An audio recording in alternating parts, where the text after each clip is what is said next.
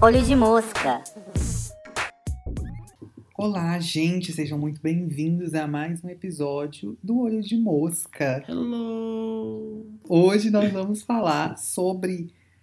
É, é um álbum, né? Mas é porque dessa vez tem um filme junto, então assim. Acho que É, primeira é uma confusão. Não, não é confusão, é o explicar. conceito. Mas que é o Black Skin da Beyoncé, que é a versão visual, né, um filme, ou enfim, do álbum The Gift que ela lançou ano passado. Então, vamos lá, Pedro, comece aí, introduza nossos ouvintes. Vamos. Bom, primeiramente, né, gente? Beyoncé Knowles Carter, a famosa virginiana de 28 anos, casada com Jay-Z, mãe de Blue Ivy, Sir e Rumi Carter, filha de Tina Knowles, irmã de Solange. É meio que assim, se a gente for fazer um panorama da carreira, a gente vai ficar aqui dias, Uma né? vida. Porque a bicha já fez de tudo, já esteve em tudo. Teve é, girl group com- nos anos 90, com R&B, uma coisinha mais pop, assim. Depois foi pra carreira solo, lançou vários álbuns, lançou álbum visual, fez álbum com o marido, fez turnê, fez filme, fez documentário, atuou na Pantera Cor-de-Rosa, Dreamgirls, Obsessiva. Ah, até chegar no longínquo ano de 2019, onde ela presenteia o mundo com é, não apenas uma participação né, no filme do remake do Rei Leão, que foi anunciado que ela ia fazer a voz da Nala e tudo mais. Mas aí ela fala que não só ia entregar a voz da Nala, não só ia cantar no filme, quanto também ia compor um álbum inteiro reimaginando a história do Rei Leão. Então, é, esse é o The Lion King, The Gift, é, que saiu no ano passado. Mas eu acho que pra gente entender ele, a gente pode puxar um pouquinho antes ali, em 2016, que foi o álbum anterior da Beyoncé, entre aspas, assim, que a gente pode considerar, que é o Lemonade. Uh, Lemonade foi um grande boom, assim, no, no cenário, porque foi o segundo álbum visual da Beyoncé, né? Ela já tinha feito o, o Beyoncé em 2013, mas eram clipes separados, né? Eram todas as músicas tinham clipe. Esse era o conceito de ser visual. E já que já saíram junto com o álbum, né? Ao mesmo tempo. Foi um lançamento surpresa. Isso, saiu de uma vez. O final do ano, finalzinho do ano, assim. E aí saiu tudo, todas as músicas Uhum. com todos os clipes. Mas como o Pedro falou, eram clipes separados, então, tipo, não tinha uma história por trás, unindo tudo, não. E aí, quando ela vem com o Lemonade, é um álbum que ele conta meio que uma história de, é, de entender uma traição e lidar com isso, e, e, né, meio que perdoar no final e tal. Então, e, ali com muita temática da vivência de uma mulher negra nos Estados Unidos, que é o que a Beyoncé vem trazer, né, muito no Lemonade, de como é a vivência dela como mulher negra na sociedade, como que ela lida com as questões e tudo mais. E e aí esse álbum, ele já, o Lemonade, ele já vem com uma amarração melhor entre os clipes, eles seguem uma linha que é meio que narrativa, cada clipe é um capítulo aí desse, desse universo que ela cria. Cada capítulo é uma música e cada música tem ali o seu clipe. Então são, são eles são diferentes. É, tanto que ele foi lançado meio como um filme, né? Quando teve o anúncio, eu lembro bem, Uhum. que foi anunciado, tipo, ai, é, Beyoncé Lemonade, o anúncio foi pela HBO, na verdade. Nem foi ela que fez O filme saiu assim. pela HBO, é. É, então a, a HBO anunciou, tipo assim, Beyoncé Lemonade, tinha aquela foto que é até a capa do álbum, só que ninguém sabia o que que seria, se ia ser um documentário de tour, se ia ser outro álbum visual, um filme, o que que era.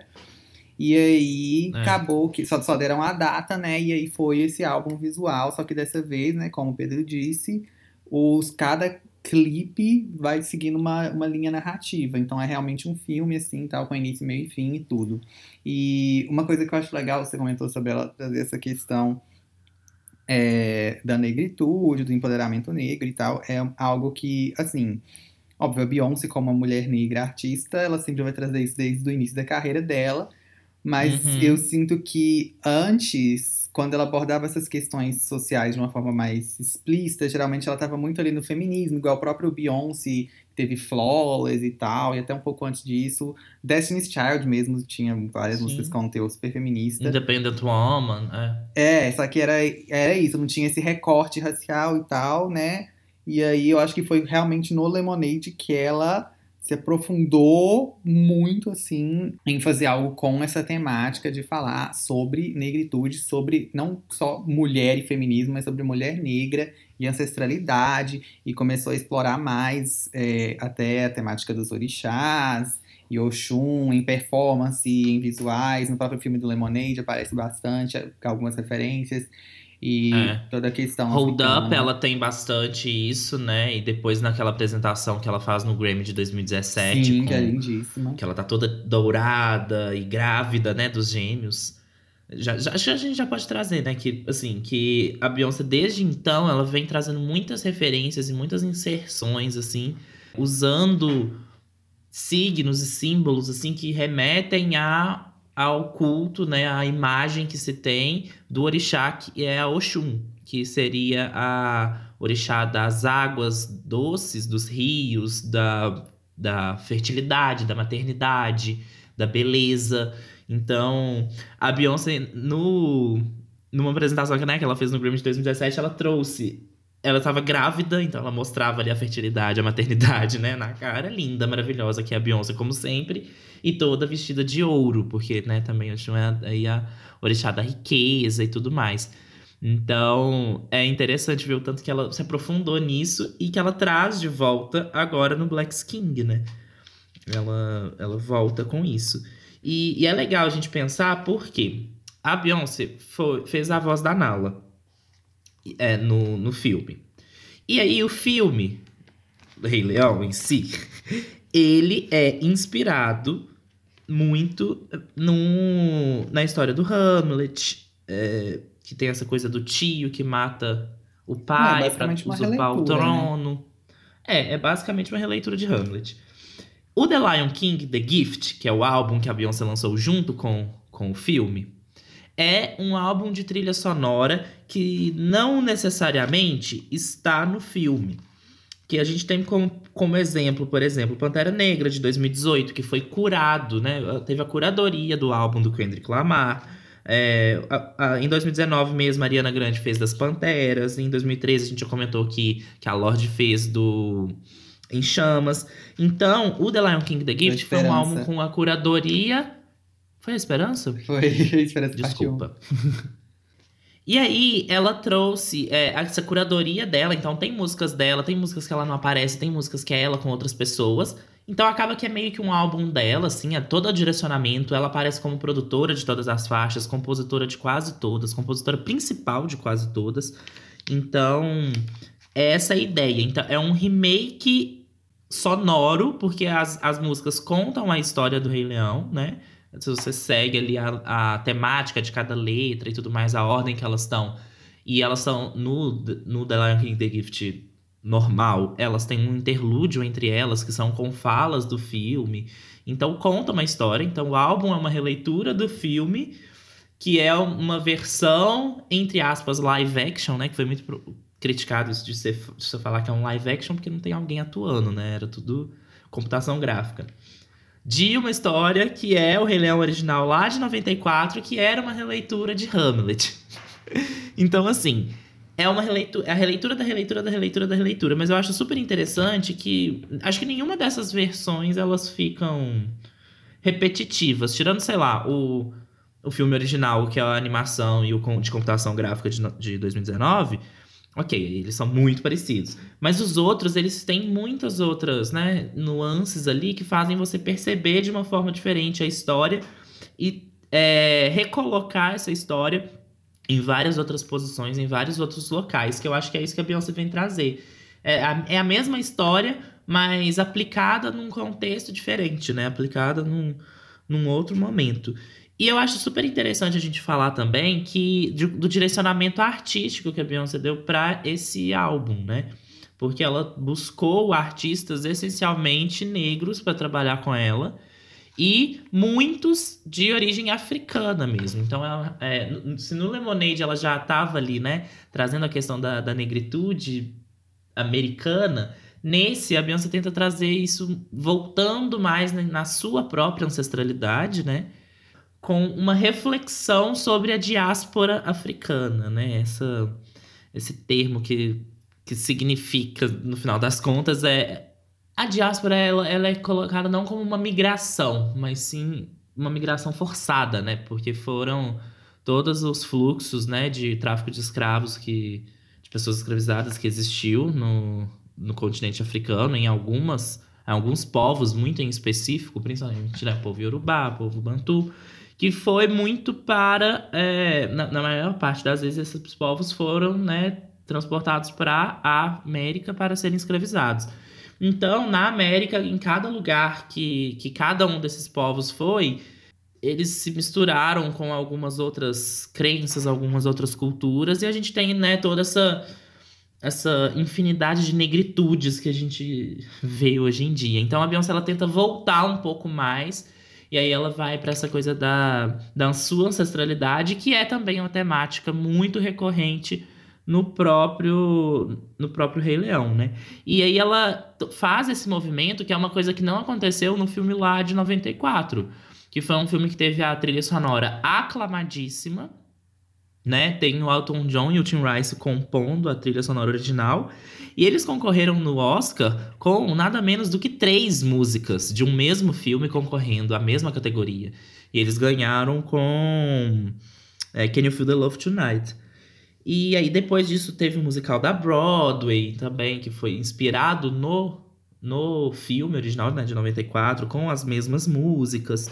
Então, é, a Beyoncé ela tenta trazer uma nova visão, né? Uma visão afrocentrada dessa, dessa produção e tomar ali a, as rédeas para tentar fazer algo mais condizente, né? Porque no final das contas é uma história que se passa no continente africano. Então, por que não ter os povos africanos contando e representando e levando sua cultura, né?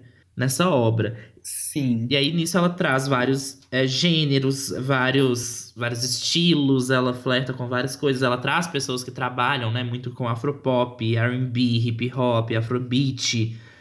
Principalmente, aí aqui eu acho que é a parte que a gente tem que falar, ela trabalha principalmente com a galera do oeste africano. Então, é, acaba que é muito ali Nigéria, Gana, Mali, que é, são países próximos ali, alguns também sul-africanos. Mas assim, ela trabalha bem colocada ali nessa região do, do chamado Oeste Africano, né? E aí, gente, uma coisa que eu acho importante pontuar também, porque a gente sempre fala isso aqui, né? Porque é um podcast que a gente está comentando sobre música e tem toda essa questão de arte ser subjetiva e que a gente está aqui falando sobre nossos gostos pessoais sempre e opiniões, não querendo falar, tipo, ah, essa música é boa, essa música é ruim porque é aquela coisa, as nossas experiências pessoais vão influenciar no jeito como a gente ouve e consome os produtos.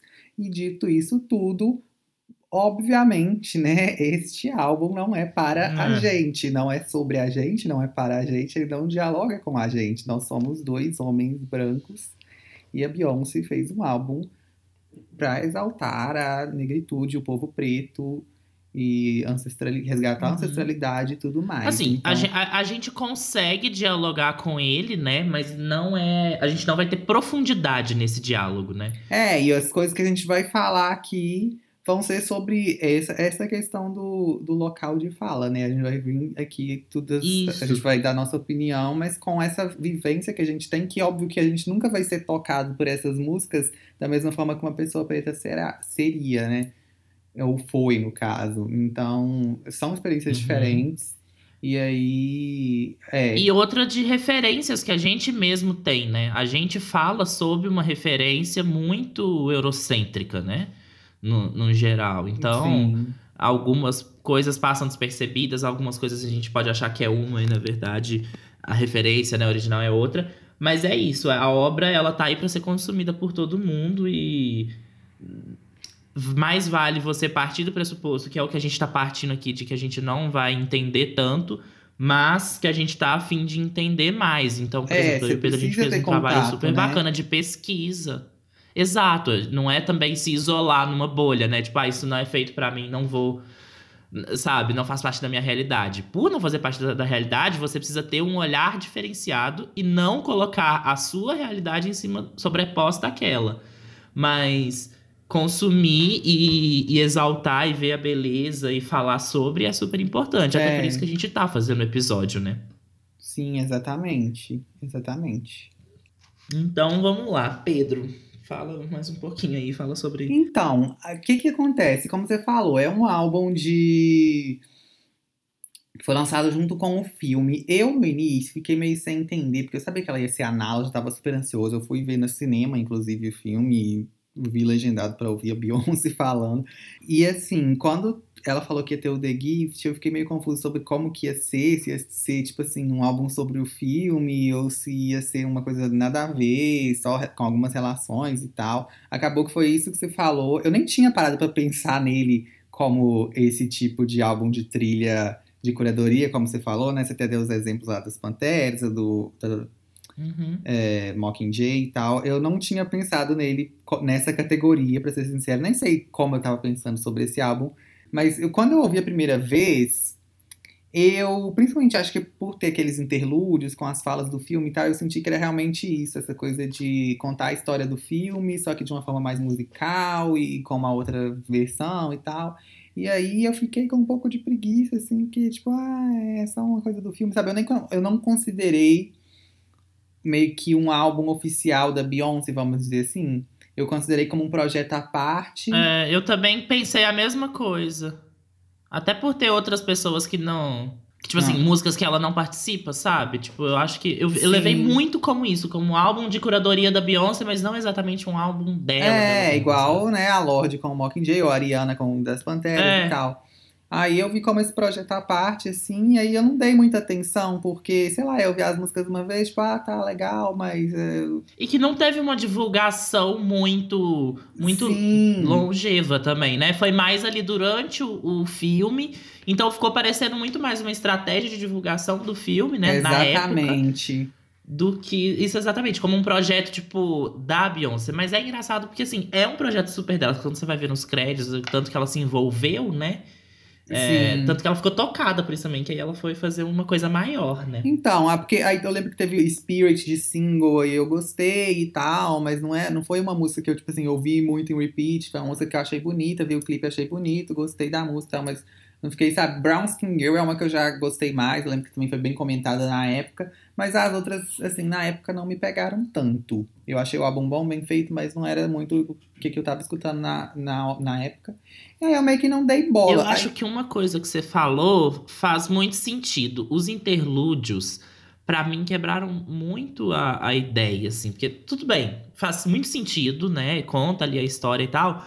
Mas escutando agora o, a versão deluxe, né? Que junto com o Black King saiu a versão deluxe, que é bem parecida, só que não tem os interlúdios e tem três faixas a mais, né? No final.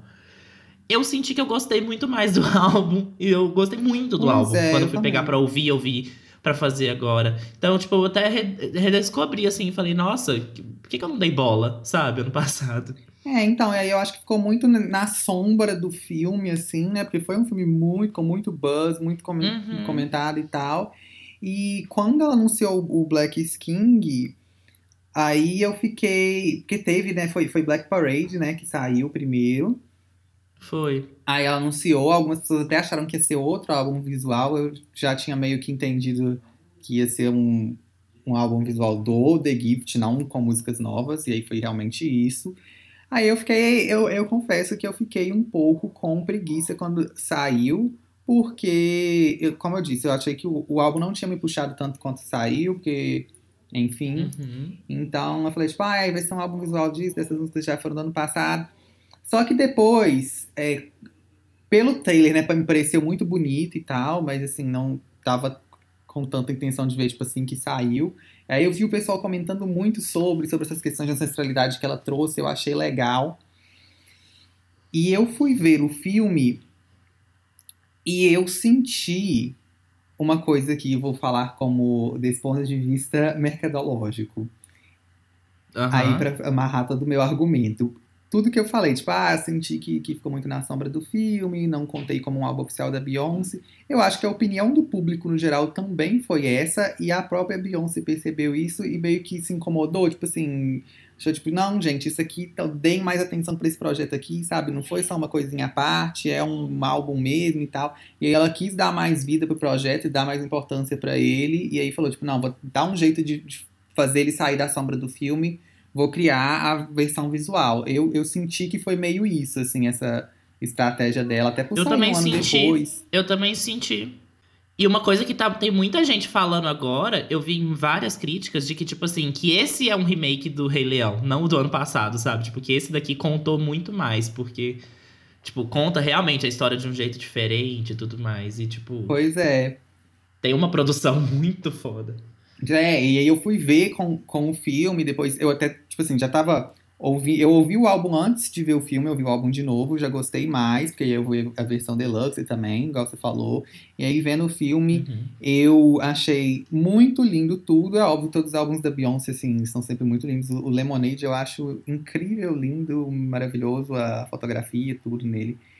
E esse aqui, eu sinto até que tem mais uma narrativa, né, do que do Lemonade. Ele traz É. mais, mais coisinhas, você tem que prestar mais atenção, sabe? O Lemonade é uma coisa muito visual, bonito, tem uma história, mas é muito sobre os visuais e tal. Esse aqui eu sinto que já tem mais detalhezinhos, você tem que ficar mais atento pra pegar mais da narrativa. Enfim, é mais filme mesmo, vamos dizer assim, do que só um, um clipe gigante.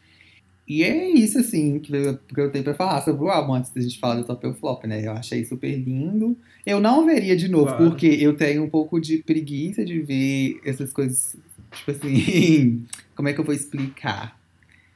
Álbum visual, no Essas geral. coisas mais eu- abstratas, o- né? É, essas coisas mais abstratas, ótima palavra. Eu, tipo, ah, consumi uma vez, achei lindo e tal, mas, gente, é uma hora e meia, sabe? Não, não dá pra eu ver de novo, não. Mas é maravilhoso, recomendo a todos assistirem. Eu achei que é isso que você falou. Nesse daqui, ela. Vê, dá pra ver muito a, a progressão, sabe? Porque primeiro ela veio com o Beyoncé, que são apenas clipes separados que saíram juntos. Aí depois ela lançou o Lemonade, que foi mais clipes separados que fazem sentido juntos e contam uma historinha. Pelos, mas são clipes separados ainda. Eu sinto muito isso do, do, do Lemonade, assim. Óbvio que tem cenazinhas que amarram e tudo mais, mas tipo, você consegue separar certinho, né? Nesse daqui também tem isso, mas é bem menos. Eu acho que é bem mais amarrado. e É isso, tem uma história que guia, e é uma história que, se você não conhece o Rei Leão, por exemplo, eu acho que você consegue pegar a, o que, que ela tá querendo dizer ali, sabe? Com, Sim. com as cenas, com. E uma coisa que eu achei super legal, tem personagens, né? É, a história em si, a, a Beyoncé não participa, né? No, no Black Skin. Uhum. Porque o, o filme é uma grande alegoria a esse, essas- esses movimentos da diáspora, né? De você entender que, na verdade, é, né, falando para o povo, você não, né? Falando para o povo preto, assim, que você tem que entender que Black is King, que, né, que ser preto tem toda uma, uma história, tem toda uma ancestralidade, tem toda uma um, um histórico que foi apagado, né, durante a história. Então, histórico que foi apagado durante a história ficou uma ótima frase, mas vocês entenderam. Então ela traz essa ressignificação da palavra black, que já vem sendo, tipo, bastante. Eu fiz uma grande relação, por exemplo, com o movimento Black is Beautiful, né? Lá dos anos 60, que existe até hoje, claro. Dessa coisa de ressignificar, que black sempre foi tido como uma. Né, preto sempre foi tido como uma palavra pejorativa e ressignificar, mostrando que, na verdade, tem. Isso, isso foi uma construção feita em cima da palavra para operar em cima do racismo, né? Para fazer o racismo continuar funcionando, né? Então, eu acho muito bonito ela fazer isso e trabalhar com essa questão identitária, que eu acho que é sempre muito importante você trazer a, identidade das pessoas. Porque quando você. Uma coisa que eu. Eu não vou lembrar quem falou isso, mas. É, que eu já vi que quando você rouba a identidade de alguém, você rouba tudo. Ela, pessoa- essa pessoa não tem mais nada. E é isso que o povo né, sofreu aí do- durante o tempo. Então a Beyoncé tem- vem trazendo essas questões e eu acho, assim, essencial. E não tem como a gente não falar desse álbum, né, sem falar de afrofuturismo, né, Pedro? Novamente, o, conceito que a gente já falou um pouquinho no nosso Instagram, lá no, no post da Chloe Halle. É, inclusive, vão lá no nosso Instagram, a gente já fez a análise da capa do álbum. E, tipo assim, a ideia de afrofuturismo é essa meio que uma ficção científica, essa ideia de futuro, essa construção de futuro que leva em conta referências é, dos povos africanos e não só uma ideia do, de futuro, de ficção científica, de distopia, de utopia que a gente tem vigente, assim. Um grande exemplo disso é o filme do Pantera Negra, que é uma civilização super desenvolvida e tudo mais. E é, vem nessa onda de pensamento do afrocentrismo, que é essa essa ideia de você trazer os povos africanos, trazer a, essa afrodescendência, esses movimentos diaspóricos para o centro da discussão e pensar é, aquilo como referência, e não o branco como referência e o, e, e o preto como a margem, sabe? E é isso que a Beyoncé faz. Tem pouquíssima gente branca no filme. Quando tem, eu acho que é mais em Mood Forever, né? Que vão ser os serviçais ali do, do palácio. Eu achei incrível. E é isso. Não, é uma sacada espertíssima, assim. E não tem como, né? Tipo assim, o filme é lindo, bem feito, impecável. E, e, não, tem, e não tem como, né? Tipo, a Beyoncé, ela se supera a cada lançamento, assim. E é, é difícil pensar alguém que faz. Ou que alguma vez já fez o que, que a Beyoncé faz, né? Olha essa discografia, olha essa, esses trabalhos, e sempre com muito... É, gente, uma é, coisa que eu queria dizer, porque eu tenho um vídeo antigo no meu canal, que é aquele Beyoncé superou o Michael Jackson, que eu até falo lá umas coisas, eu exalto super a Beyoncé, mas falo pra não comparar e tal. Mas hoje em dia, 2020, vou dar a resposta para aquele título que sim, ela superou o Michael Jackson. Beijos. E aí ela traz várias participações especiais, tem os artistas, os próprios cantores, ela traz essas temáticas e de uma forma muito bonita. Eu acho que a, a, ideia do filme, na verdade, é até ser um referencial estético, assim. Tipo, de, de trazer ali é, uma plasticidade até mesmo, sabe? De ser bonito, de ser lindo, de ser todo... Que foi muitas críticas que eu vi so, em cima do filme, foram falando que glamorizava muito, que tinha toda essa questão de, sabe, não mostrar a realidade dos povos africanos hoje em dia e tratar como uhum. se isso fosse apenas um mar de rosas. Mas eu percebo que é um pouco a Mas é ideia é porque, mesmo, sabe? É, dela. exatamente, gente. As narrativas da África como um povo sofrido já estão tão saturadas, assim. É, é porque é um continente inteiro, muito diverso, e uhum. fica só nessa lente sempre de sofrimento, de não sei o quê. E por que não trazer outro lado? Tipo, foda-se ser glamorizado, sabe? Ah, enfim, também é. não é o nosso lugar muito de ficar debatendo isso. Tem vários intelectuais não, negros falando sobre isso no Twitter e no, nas redes sociais, em blogs e tudo. Vão procurar, no YouTube também deve ter vídeo. É isso que a gente falou, tipo assim, igual o, o conteúdo não é pra gente, mas você tem que consumir. É isso, gente. Vocês têm Twitter, sigam pessoas trans, pessoas negras, pessoas indígenas, asiáticos no Twitter, eles estão sempre trazendo suas pautas. A gente tem que aprender mais sobre as coisas que não a gente são tem que ouvir mais, né? É. E, e, e tá atento. E, tipo, se você não sabe das discussões, é porque você tá é, precisando se inteirar mais. Então, não é um motivo de ficar culpado e se apoiar nesse privilégio de não saber. É mais buscar, né? Então, use o desconforto como algo bom. Vamos falar então do faixa a faixa, Pedro? É, então, gente, a gente vai seguir pro faixa a faixa de hoje a ordem do filme em que as músicas aparecem e explicar um pouquinho da narrativa também e tal.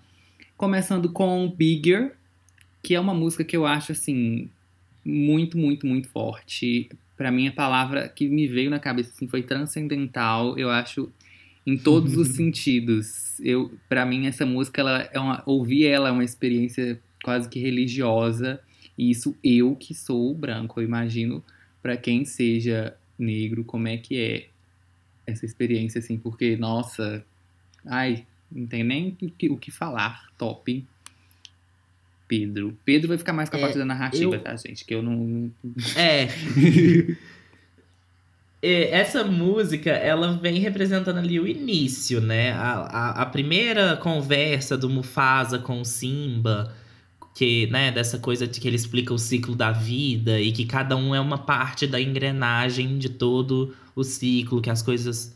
Que, né, que ele explica que eles comem, sei lá, a zebra, mas uma hora eles vão morrer e vão virar alimento para a planta que a zebra come. Então, é meio que essa parte de não se sinta insignificante, né? Você é parte de algo maior, você reconheça seu valor que você tem. E é muito bonito ver como que ela representa isso visualmente, que é num clipe exaltando essas riquezas naturais, é um clipe que ela tá né, na beira da água e tudo mais, e é o, o nascimento, né, o nascimento do Simba, porque ela traz ali, né, o bebê da água, né, o bebê tá vindo da água, e aí já, a gente já começa, né, as relações que a, que a Beyoncé faz com, com o Oxum ali no, no filme.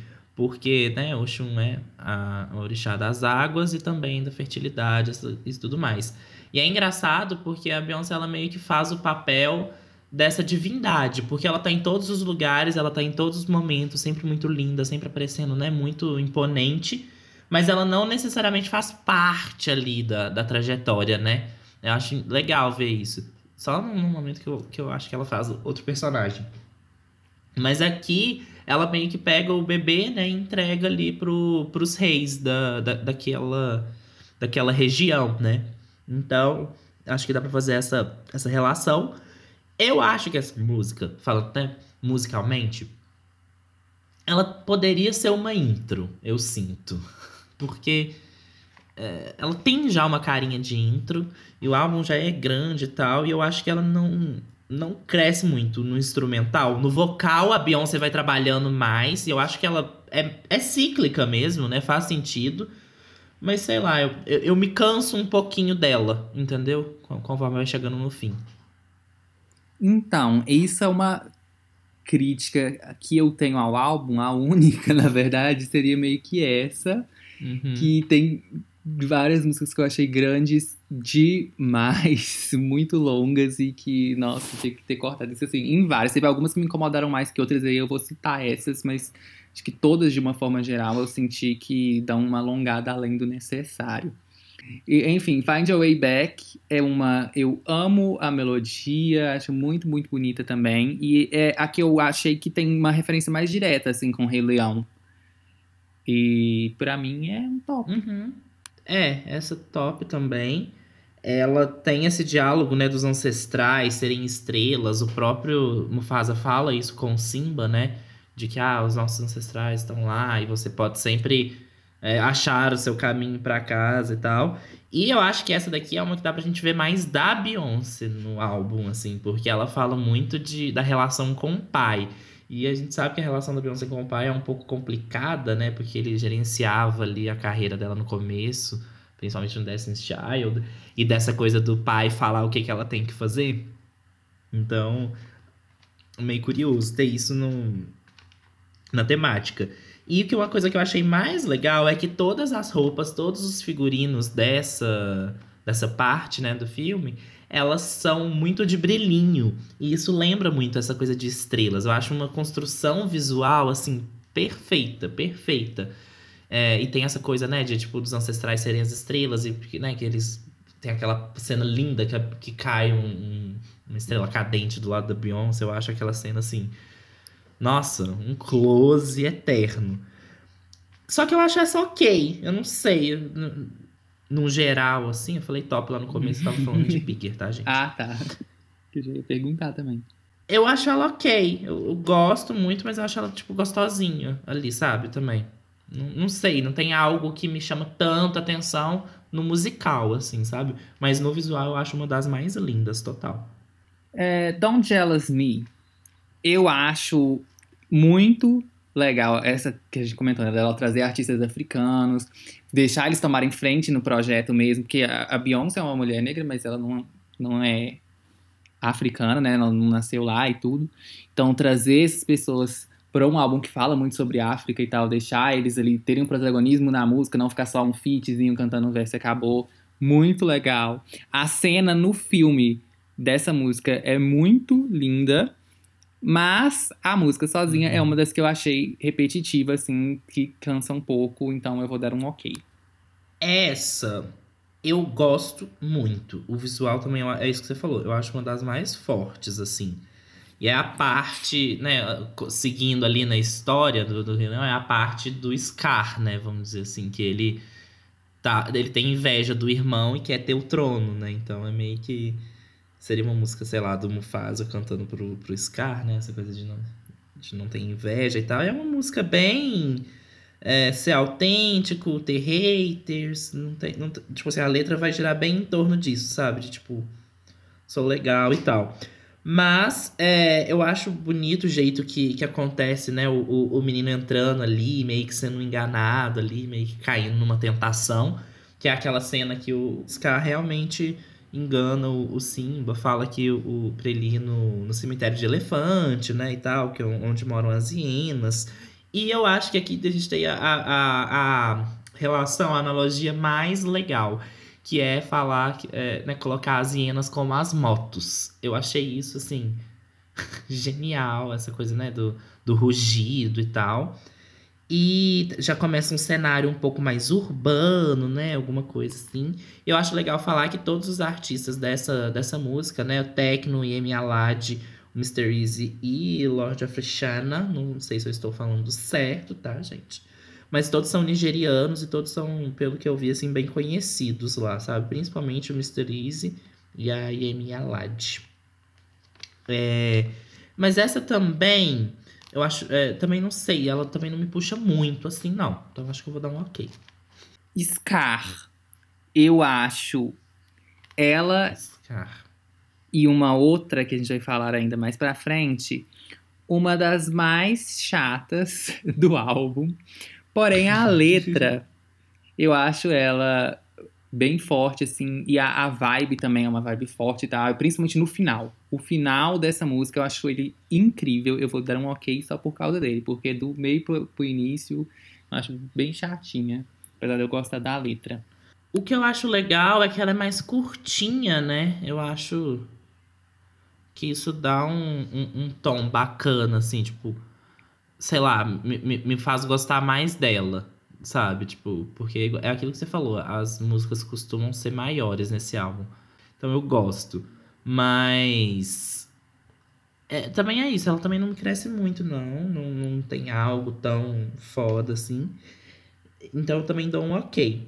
O que eu acho legal a gente falar sobre essa é que, assim, o nome já diz, né, a parte do filme que a gente tá. E é a parte, é uma das músicas mais dark, assim, né, que eu acho que, que tem.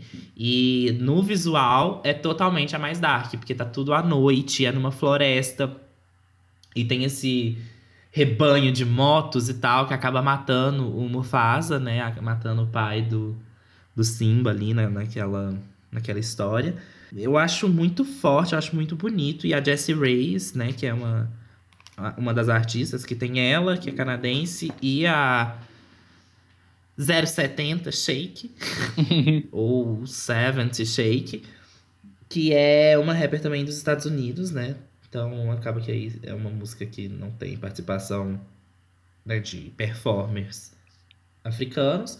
Mas é, eu acho que é isso. Eu acho que ela é tão bonita no filme que eu, que eu quis dar um ok também, mas eu também não acho ela muito, muito forte, não. Tem outras muito mais. Então, Nile. Essa eu senti que ela é mais um interlúdio, né? Mas. É. Eu achei que ela funciona muito bem como interlúdio. E trazer a questão do Nilo também, e que, que é um rio aí super importante para a história, não só da África, mas da humanidade. E também a brincadeira com a letra do In Denial, Deep In Denial, eu achei genial. Eu amo essas coisas. Porque eu sou um grande fã de Nicki Minaj, então eu aprecio um, um trocadilho esperto em uma música com hip hop. E, então, para mim é top. Eu acho isso que você falou, a temática dela, o jeito, né, que, que, que as letras ali são construídas, eu acho genial. O Kendrick, né, tem, tem essa participação com o Kendrick Lamar.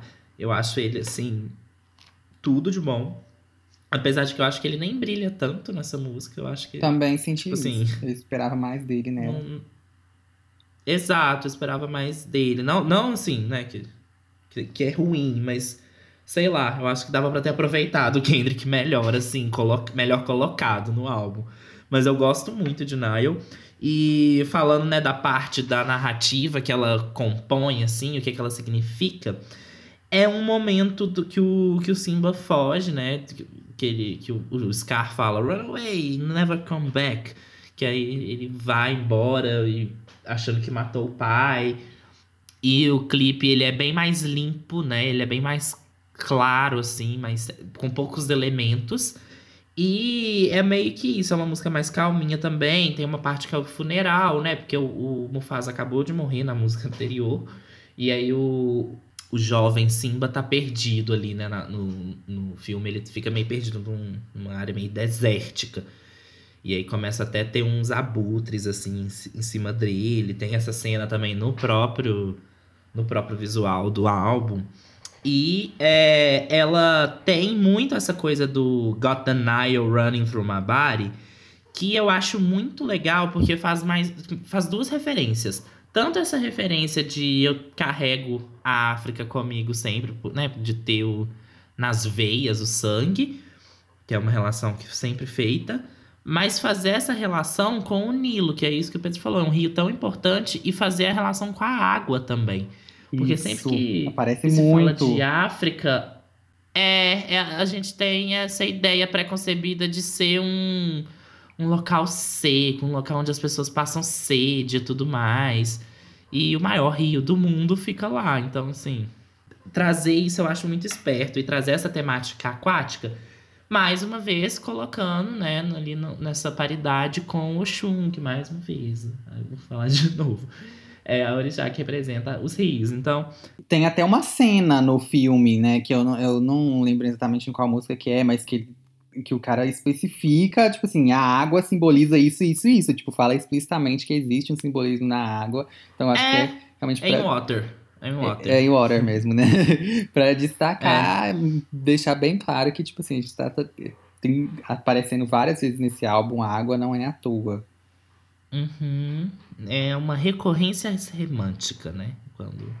Nossa. Um, um, significado. Isso, a Ângela me ensinou. Beijos. Que quando você tem um significado, tem alguma temática, tem algo que ocorre sempre durante a obra, mas de formas diferentes e, e visto de formas diferentes. Então, essa questão da água vai aparecer bastante. E eu, eu achei lindo, assim, também. O visual eu acho também muito lindo. E termina, né, já fazendo aí o link com a próxima música, termina com o jovem sendo encontrado por um carro colorido, todo é, espalhafatoso, assim, que é levado para uma, uma das cenas mais coloridas, mais vivas, com mais cor, assim, né, até no, na saturação e tal do próprio vídeo, que é Mood Forever, que é a minha música preferida tudo. do álbum. É a minha delicinha tem tudo de bom nessa música. E é a música que meio que representa o Hakuna Matata, né? Então, esse carro que pega e resgata o Simba, na verdade, é o. O Timão e Representa ali, né? O, o, Timão e o Pumba, que levam ele para um vale todo colorido, todo feliz, assim, onde eles não têm preocupações. Né? Eles vivem o, o dia e eles não se preocupam. E aí tem essa. Eu acho que a, a, música toda é essa releitura. O mood que ela fala, né? That's my mood forever. É o Hakuna Matata. Eu sinto que é essa, essa fruição do tempo. E eu acho que o Jay-Z entrega tanta marra nesse clipe que eu acho tudo, sabe? Eu achei. Nossa, ele tá assim, no auge, sério. Eu amei o Jay-Z quando ele aparece e o jeito que ele canta, assim.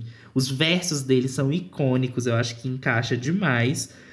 Tem o, o Charles Gambino, né? Que na verdade é um, um alter ego musical aí do Donald Glover, que faz a voz do Simba no filme, que tem trabalhos musicais super bacanas, super consistentes. Atuou em vários filmes, principalmente acho que ele é mais conhecido, né, por Community. Então, assim, vão conhecer também Donald Glover, que é uma entidade, né? Que faz de Genial, gente. Ah, não é possível que vocês não conheçam o Donald Glover, mas. Mood Forever, pra mim, assim, nossa, os visuais no filme, é absolutamente tudo. Eu li em algum lugar também sobre a questão dos figurinos terem sido muito uma ideia da Beyoncé pensar essa moda dos povos tradicionais africanos, tipo, se, se não tivesse acontecido tudo que a gente sabe que aconteceu, né? Que, dos povos europeus, da escravidão e da diáspora africana.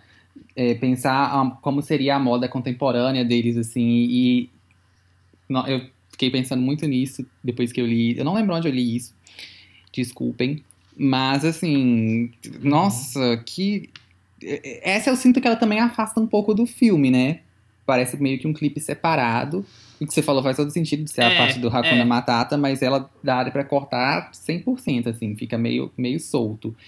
É, tanto em estética, narrativa, enfim, mas eu acho lindo também. Mas eu acho legal porque tem essa coisa do, do carro, né? Porque o carro realmente É. pega e leva pra outro lugar. Então faz sentido, né? Tipo, também não fica. Sim, foi o jeito que eles deram de amarrar. amarrar, é. mesmo sendo separado. Exato.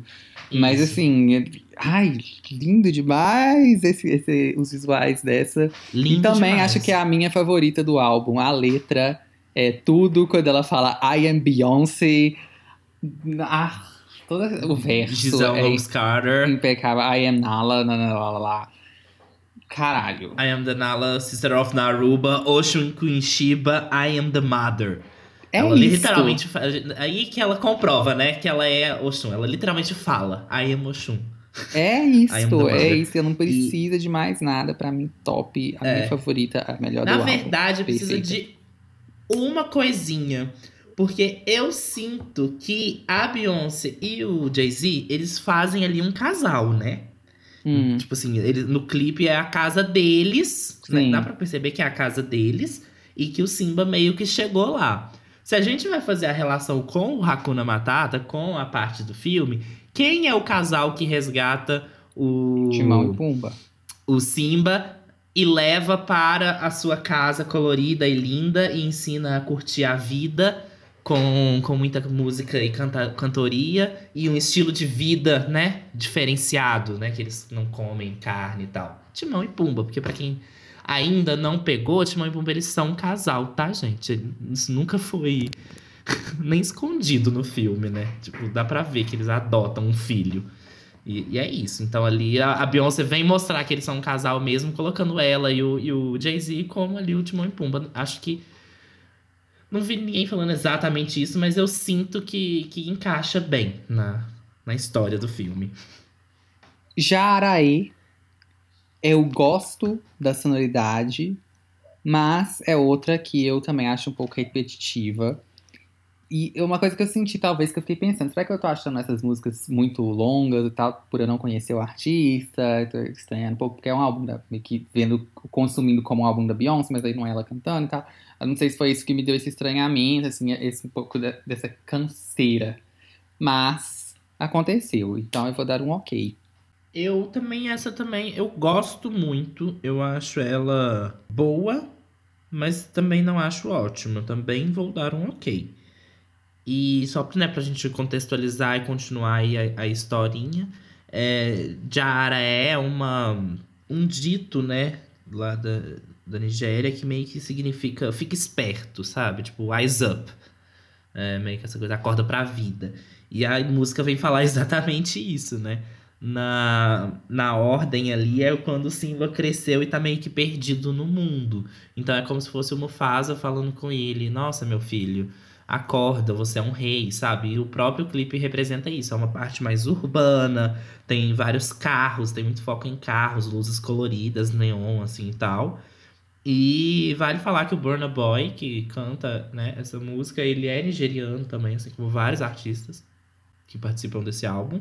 Mas ele tem, tem bastante carreira já nos Estados Unidos, tem bastante conhecidinho, assim. Inclusive, semana passada saiu um feat do Sam Smith com ele. Eu gostei bastante da música, escutam. E aí é esse momento que ele, que ele tá ali perdido no mundo e tal, e alguém vem alertar ele. Mas eu não sei, eu acho essa daqui um pouco separada. E eu acho que como ela vem ali no meio também de, sei lá, o comecinho desse álbum eu acho ele o mais, o mais canseirinha. Se a gente for ouvir na ordem, porque, né, Diara é a quarta música no álbum original. Eu acho que é o mais arrastadinho. Depois vem uma sequência de música boa, boa, boa, boa, boa, foda, foda, foda. Que, eu, que o começo eu fico sempre esperando chegar, sabe? E Diara eu sinto que é, que é isso, eu tô esperando chegar. Então dou um ok também. Already, também é uma das minhas favoritas, é uma das que mais fica na cabeça. É aquele tipo de música que, assim, você escuta, o seu corpo inteiro mexe, a sua bunda balança sozinha. Major Laser, né, gente? Poder das, das batidas. E ainda trazendo né, a, a influência dos, dos ritmos africanos, que a música africana, de forma geral, assim, tem muita questão rítmica e tudo. E não deixa de lado a letra super forte, que é já tema nesse álbum aqui. Ó. Incrível, top. Acho que todo mundo acrescentou muito nessa, eu gosto demais. Sim, uma coisa que você falou que é isso, dessa batida marcada, né? Do, do quanto que a percussão guia demais a construção da música. Essa eu acho que isso fica mais, mais claro, assim. E é isso, Major Lazer sempre arrasando, sempre fazendo a gente curtir. E eu acho interessante a gente trazer que eu não sei se o Major Lazer e a Beyoncé têm algum feat anterior, mas uma curiosidade que eu nunca vi isso sendo muito falado é que Run the World, a música da Beyoncé lá do For, é do For, não é? É. É, é uma música totalmente sampleada. Tipo assim, o. É, é, não, não tirando mérito, tá, gente? Mas assim, o instrumental de, de, de Run the World é igualzinho, igualzinho uma música anterior do Major Lazer, que chama Pound the Floor. Você já ouviu, Pedro? Não, não ouvi.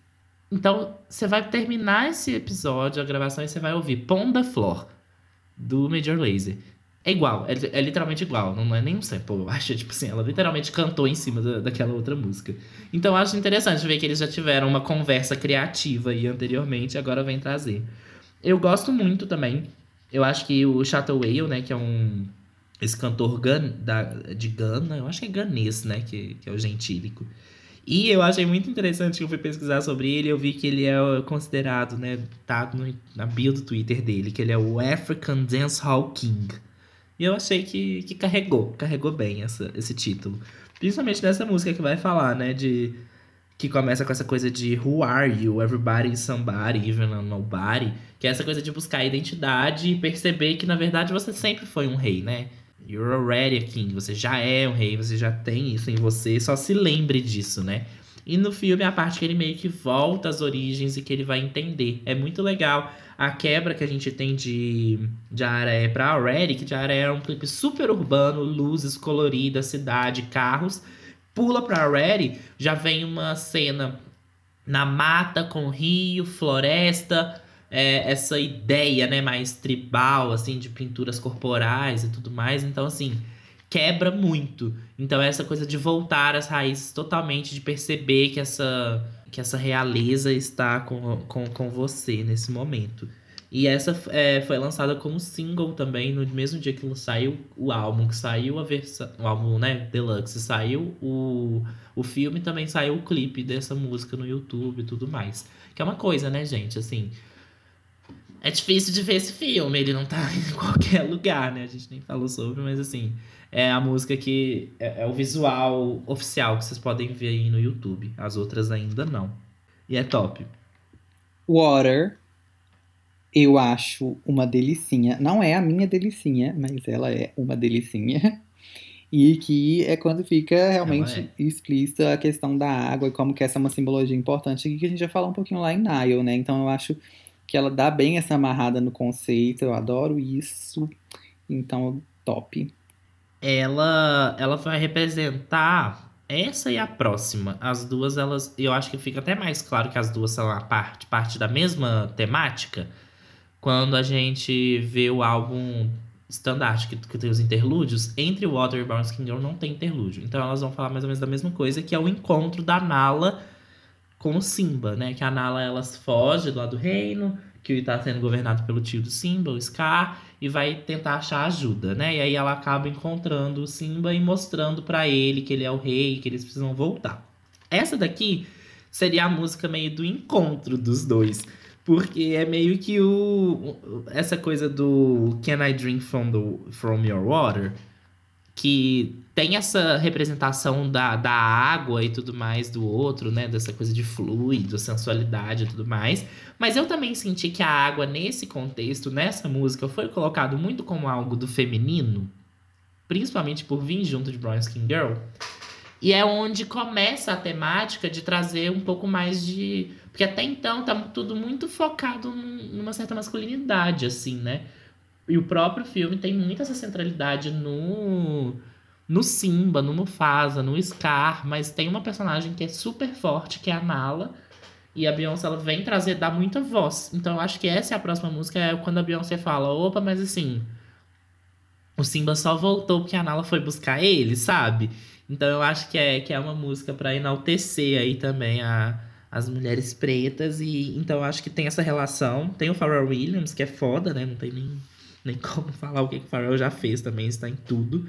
E tem esse Salatiel, que é um, um artista e super empresário, riquíssimo de camarões.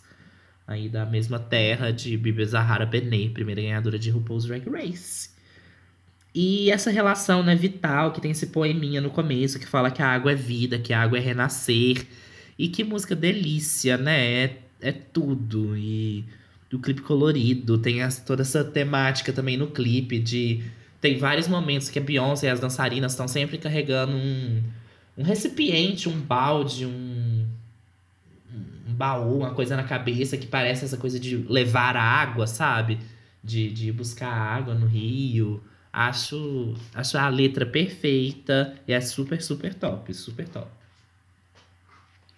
Então, Brown Skin Girl é uma que também fez bastante barulho quando o álbum saiu lá no ano passado. E eu acho, desde aquela época já linda, maravilhosa, tudo de bom essa música. Eu imagino para as meninas, assim, que a gente sabe como é de ouvir as histórias e tudo. Óbvio que a gente não experienciou isso, mas, né, tendo contato, essa questão de como é difícil ter essa aceitação e de se ver representada e de se ver como bonita até, assim. E aí ver a Beyoncé colocando isso explicitamente assim numa música é tão poderoso, tão lindo, tão importante. E a música em si também é muito, muito boa. No vídeo, no visual, gente, quando apareceu a Lupita, a Naomi, a Kelly, eu gritei. E essa que é a minha delicinha do álbum. É. Eu acho, assim, a letra é maravilhosa, a melodia é perfeita, é top. Essa música, ela tem um poder, né? Ela carrega um. Mas ao mesmo tempo que ela carrega um poder, eu sinto que ela, que ela é tão singela também, sabe? Até por começar com a com a Blue Ivy, né, cantando, tem tem essa doçura, essa voz infantil assim no começo. E eu sinto que essa música ela é uma ode à Nala, que seria a personagem feminina, né, do, da história. E, e é quando ela né, visualmente a, a Nala tá no cavalo indo, né, ali é, buscar o o gente, como é que ele chama? O Simba. E essa coisa de que ela fala também de we were beauty before they know what beauty was, tem muito essa ideia também da África como o berço da humanidade e tal. Disso, de tipo, os povos africanos são de, de milênios, milênios atrás, tipo, de muito, muito, muito tempo. E eles já têm todas as tradições e são povos muito tradicionais que têm essa é, oralidade, essa, né, tra essa transcrição oral dos, dos valores. Então, trazer isso de. Não, não deixe que alguém que veio até depois que você falar que você não é bonito, sabe? De tipo, como que, que, que uma menina negra não vai ser bonita, né? Então eu acho que é, essa frase re resume, sabe? E música super gostosa e tal. Eu acho que ela é isso, narrativamente ela vai funcionar como um reforço de Water. Eu acho que ela não tem um, um significado ali muito forte, mas eu acho super necessária. E é a Beyoncé levantando a mão e falando: peraí, eu vou colocar mais música sobre mulheres, sobre essa temática, assim. E assim, como que a melodia fica na cabeça, né? Assim, Sim. toda hora eu me vejo brown skin girl. Eu sempre me vejo cantando com a voz da Blue Ivy. Não sei porquê. Acho que é a que mais fica na cabeça. E além de, né, da Blue, também tem o Saint JHN, John, deve ser, que é um rapper americano, e o Skid, que também é um nigeriano, que, que também faz ali essa presença. na música. Top. Kiss to the Kingdom. Continua na vibe gostosa de Brown Skin Girl, que eu adoro também. Essa, é, de novo, eu acho um pouco longa demais. Podia cortar um pouquinho da parte da, da Tiwa. Tirar um refrão no início e depois um refrão no final, depois do, do verso do outro, que eu esqueci o nome dele agora, desculpa. Mas, é, se tirasse um refrão no Mr. início... Easy. É, um, se tirasse um início e um no final, pra mim já tava melhor, assim, porque eu achei que ficou um pouco repetitivo. Mas eu gosto e eu dou um top. Eu, eu acho tudo que to the Kingdom. É, ela é super gostosinha, tem uns metais ali, sabe, no fundo, no, no refrão, que dá só um tan-tan, tan-tan. Nossa, eu acho, assim, uma delícia de escutar. É... Poderia ser minha delicinha também, mas acho que eu vou deixar em Mood Forever, faz mais sentido. E essa daqui, eu sinto que ela. Sinto não, né? Ela é explícita também no vídeo, que representa ali o casamento, né? Tem o momento dos dois se casando e tal. Então é um momento onde a Nala realmente leva o Simba de volta, que o Simba aceita voltar, aceita seu poder, entende que na verdade ele tem as chaves do reino, né? E essa coisa de You Got the Kiss to the Kingdom é uma frase do, do filme original. E a Tio e o Mr. Easy são um, acho que pelo que eu vi, um dos realmente dos cantores, dos performers mais famosos da Nigéria. E é bem suavinho, bem bem gostoso, mas eu sinto que ela é que, é, que narrativamente também é, faz sentido ela ser mais, mais tranquilinha.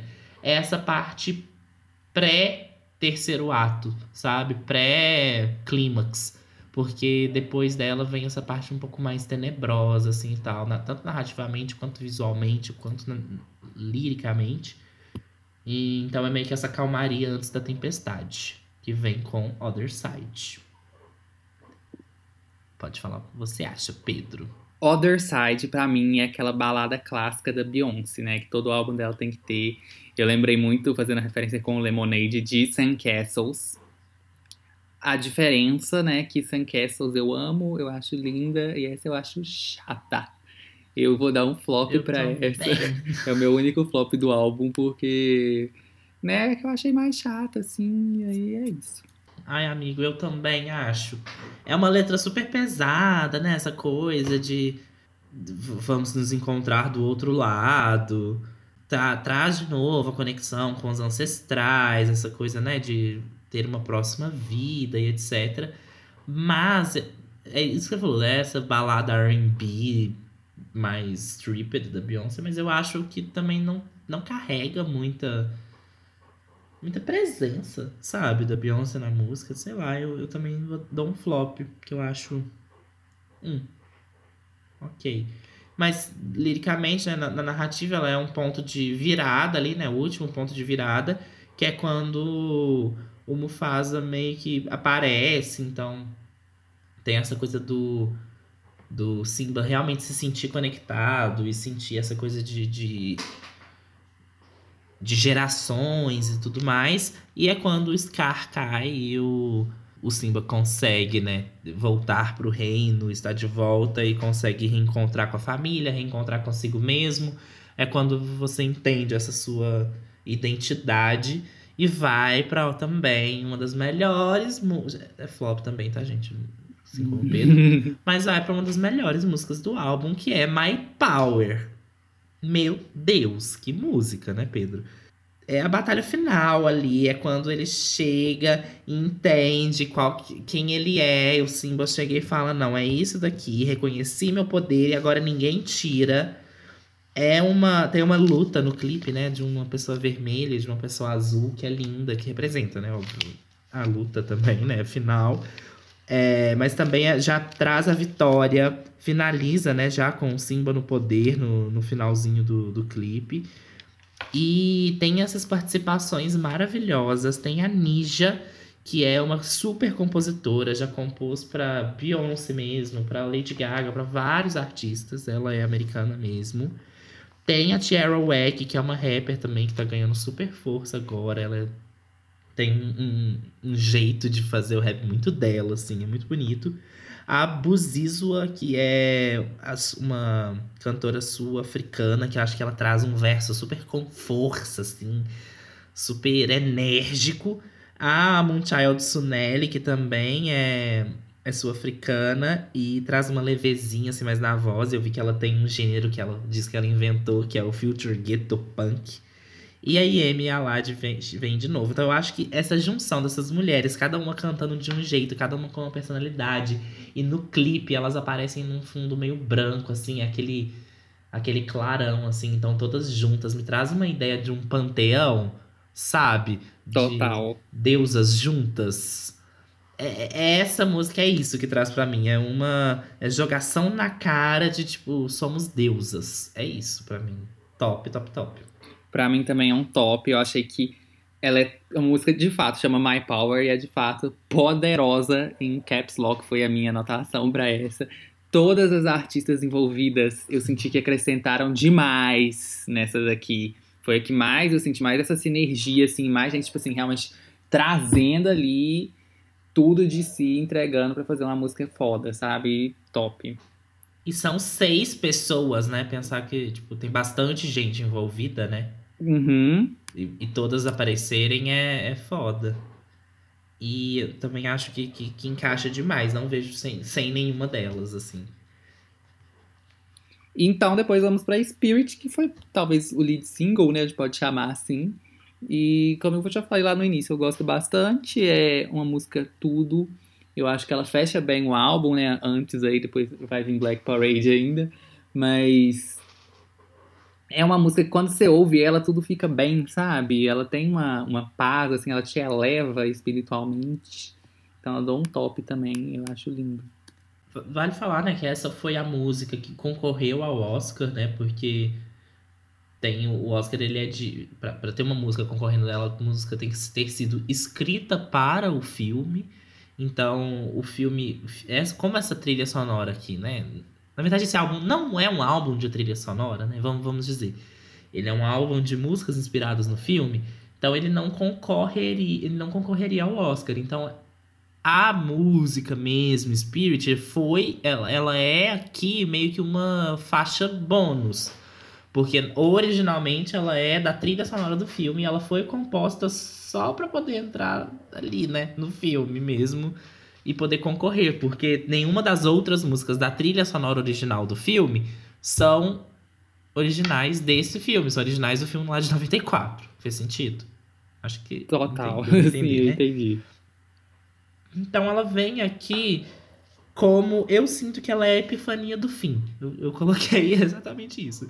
Porque é a última música do filme, depois a gente ainda tem Black Parade, mas Black Parade vai aparecer nos créditos, então é a última que a gente que, que tem um visual ali no, no meio.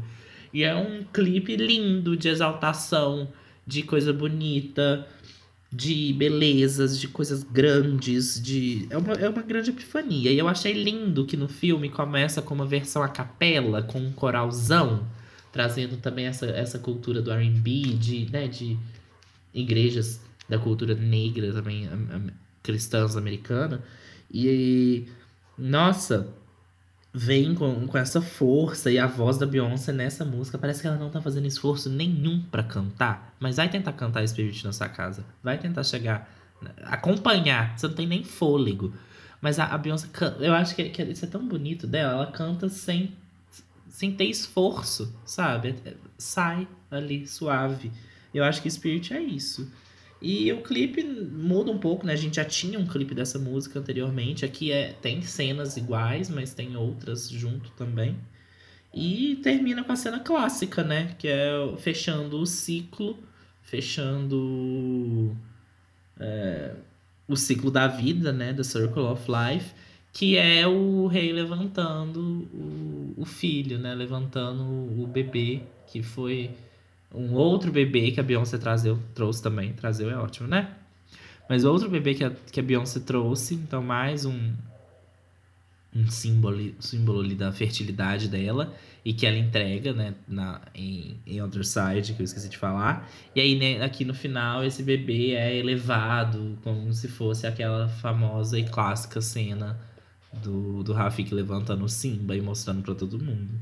E aí termina de uma forma bafo o filme, mas aí a gente entra nos créditos que tem uma das músicas que eu fiquei muito chateado, porque eu assisti o filme inteiro esperando ter o clipe de Black Parade, porque eu achei que ia ser a coisa mais linda do universo e é uma música de créditos.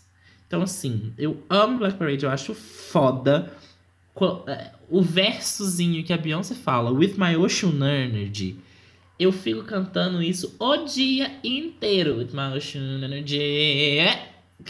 Ah, ela canta de um jeito que eu acho perfeito, eu acho maravilhoso, eu acho que encanta. Ela traz essa referência de ser a rainha da colmeia, que a colmeia segue ela, que ela é a Queen Bee mesmo. E, ai, tudo termina lá em cima pra mim.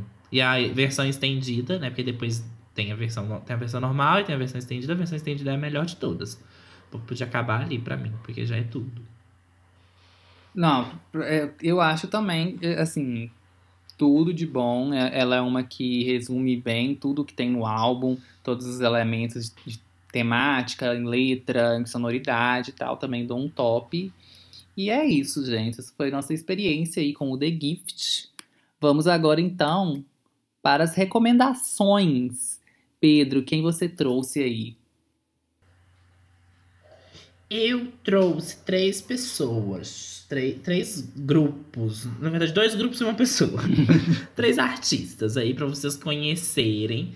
E a gente tentou buscar essas referências aí bem de, de cultura dos povos africanos e algo que a gente poderia se relacionar que a gente conheceu. A primeira que eu vou trazer é uma é um grupo que ele é de Londres, é um grupo, grupo britânico, mas que o principal, assim, o líder dos participantes, ele é de raízes nigerianas e morou muito tempo na Nigéria também. Então tem muitas referências do Afrobeat, né, nigeriano. Aí né, bebe muito do Fela Kuti, assim, então traz toda essa referência e eles misturam com elementos eletrônicos e vira uma coisa deliciosa, que é a Ibibio Sound Machine, que eu conheci, na verdade, bem antes, eu conheci lá na trilha sonora de é, Sense8, tem um episódio especial de Natal de Sense8 que toca é, uma das músicas desse. To todas as músicas que tocam no especial de Natal de Sense8 eu conheço e amo, sabe? É, é uma playlist que eu escuto incessantemente desde que lançou. Eu amo Sense8. E tem uns personagens que, que moram em lagos, né, lá na Nigéria. E. Ai, o Cafios. E ai, tudo de bom. Vamos escutar o álbum de estreia mesmo, e Bibi Sound Machine, que é maravilhoso. A minha primeira indicação, na verdade, é uma artista brasileira. Pra gente começar, é uma, provavelmente muitos de vocês conhecem já, mas vale sempre reforçar, né, gente, que é a MC Tá, o, com o álbum Rito de Passar, que é incrível. Show dela também maravilhoso. Quem tiver a oportunidade, quando pudermos, né, ter shows novamente, vão, porque é uma coisa linda mesmo, energia incrível. E é um álbum também que traz muito essas influências da, das religiões de matriz africana, né, e dos orixás, e tanto na estética quanto nas letras, na sonoridade. Então tem muita essa aproximação assim com o, com o The Gift nesse sentido. Total. E a minha outra indicação é um super grupo, é quase o Girls' Generation, de Mali. São umas cantoras que se chamam Les Amazones d'Afrique. É em francês, então o Pedro vai falar a pronúncia correta pra gente agora. Les Amazones d'Afrique mesmo, tá bem certinho. tá só uma pompazinha pra falar, fazer o biquinho, não fiz. E elas são várias participantes, assim, eu nem consegui ver lembrar do nome de todo mundo, que é muita gente mas elas tratam muito de, de questões de gênero implicadas ali, né, na, na música, implicadas ali na, nessa questão de identidade. E eu achei um som super gostoso. Tem essa coisa de várias vozes, tem uma produção muito impecável também.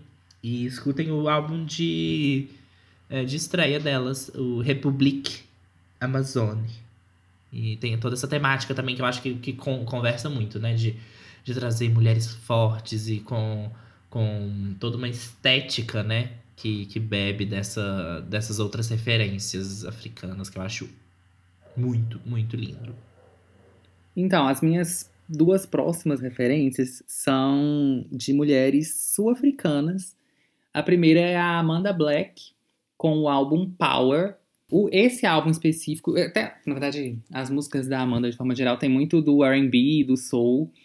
Ela até cita Beyoncé como uma grande influência e tudo. A Amanda, ela é Kosa, que se escreve com X, é, é X-H-O-S-A. É uma etnia, né? É um grupo dos Bantu.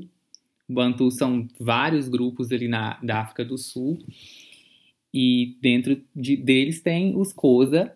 E a Amanda faz parte desse povo e isso aparece muito nas músicas dela, tanto no idioma, né, que mistura o inglês com a, a língua Kosa, quanto nos ritmos e até na estética. Ela usa muito de pinturas faciais típicas é, na capa do álbum, em outros ensaios e, enfim, visuais no geral. Então, e, e, é uma sonoridade acessível, assim, até pra gente, porque é isso, né? Ela tem muito, muita referência de cantoras estadunidenses, cantoras negras principalmente. Então, por mais que às vezes ela cante em outra língua, eu sei como é que é difícil. Tem muita gente, por exemplo, com K-pop, que por mais que a sonoridade seja parecida com o que a gente consome, a língua dificulta um pouco. Isso foi algo também que eu senti pra, quando eu tava pesquisando é, artistas para indicar para esse episódio. Que quando eles cantam, tinha vários que, que a sonoridade, por exemplo, era super assim, acessível, vamos dizer, tipo, não era uma coisa super diferente, difícil de acostumar, mas a língua acabava sendo um empecilho. Então eu preferi trazer artistas que, que igual no caso da Amanda, né, ela canta na língua coisa, mas também tem partes em inglês, então eu acho que isso ajuda a trazer um pouco mais de deixar um pouco mais fácil de, de consumir nesse início para quem quer conhecer mais artistas africanos e aí depois futuramente vocês podem pesquisar mais artistas que cantam nas suas línguas locais que não sejam o inglês, né? Uhum. E eu vou trazer, né, no final, uma representação LGBT aí do, do, do, continente africano, que provavelmente muita gente já conhece também, mas eu acho que vale a pena conhecer mais e valorizar mais, que é a Titica, que é uma cantora trans da Angola. Então, ela canta em português, né, porque na, na, na Angola é uma, uma língua muito falada, que né, é a língua oficial por, por causa da colonização e tudo mais. E ela tem feat com a Pablo Vittar, ela tem feat com um feat maravilhoso, inclusive, que todo mundo tem que, tem que ouvir, que é, é Capinguiné com Baiana System. É uma música, assim, bafo, não, não tem como não dançar com essa música, com o toquinho dela. É uma das minhas preferidas do Baiana System, inclusive. E ela tem toda a, a referência do Kuduro, né? Que o latino tentou emplacar aqui no Brasil, mas é um, um, um, ritmo, um estilo de música e de dança muito tradicional angolano. E a Titica é uma grande representação mesmo desse, de, desse gênero. E eu acho bafo porque ela é trans, gente. Tipo assim, tem uma mulher trans, é, preta, africana, sabe? É, assim, não tem como não achar foda ela ter o espaço que ela tem, sabe? Que ela, e que ela conseguiu, que ela batalhou para conseguir. Então eu acho muito foda valorizar. E realmente eu acho as músicas super gostosinhas, assim, de, de dançar. É, é uma delícia. E por fim, então. Hoje acho que é isso, né, Não, Pedro? A minha última. Ah, tem a sua outra, desculpa, eu cortando. E por fim, então, a desculpa. minha última indicação é a Elaine, com o álbum barra EP. Eu acho que é um EP, no Spotify tá como álbum, não sei, gente, mas é o Elements, que é um álbum R&B com elementos de soul e trap, mas ele é todo em inglês, ela é sul-africana também. Ela, eu achei curioso que ela é da minha idade, ela tem 21, um mês mais nova que eu, na verdade. Ela faz faculdade de Direito, ou pelo menos fazia até pouco tempo atrás. Não sei se ela saiu agora para ficar na música de vez, né? Mas, enfim, vamos colocar que ela faz. E lançou no final do ano passado, foi em setembro, se eu não me engano, esse EP, de uma forma totalmente independente. Só que, gente, ela se tornou a artista feminina com mais streams no Spotify da África do Sul. Pelo menos ela era até pouco tempo atrás. Hoje em dia pode estar mudado esse dado, mas assim, é um dado recente é, desse ano. Então é, é bem legal, é, é bem. É bem RB mesmo, se você gosta de RB, que você gosta do Chloe Halle, por exemplo, que a gente falou recentemente, né? Com certeza você vai gostar da Elaine. Super acessível o trabalho dela, muito, muito bom, muito bem feito. Eu, que vocês sabem que eu tenho um pouco de dificuldade com R&B, assim, eu gostei bastante já de primeira. Então, vão conhecer. E encerramos, gente, o episódio de hoje. Espero que vocês tenham gostado. Não se esqueçam de nos seguir nas redes sociais, arroba Olho de Mosca no Twitter e arroba podcast Olho de Mosca no Instagram. E comentem no post desse episódio o que vocês acharam de tudo que a gente comentou aqui, o que vocês acharam do álbum, do filme. É, aguardem também que vai ter a análise do clipe depois, de algum clipe, a gente ainda não escolheu. Vão lá e até semana que vem. Me sigam também nas redes sociais, arroba PQPedro, tiro o e coloco o X, no Twitter e no Instagram. E eu sou arroba Augusto Pedro SMD em todas as redes. E fica o, o último wake up call aí. Vão pesquisar realidades e vão conhecer coisa que foge da bolha de vocês, vão sair da, da ignorância. É, acho que é, que é, que é o, o recado que fica no final, né? Sim, conhecer outras realidades e tal. Sempre agrega, né, gente? Expandir nossa visão Sempre. de mundo. É isso, um beijo, até semana que um vem. Um grande beijo, até.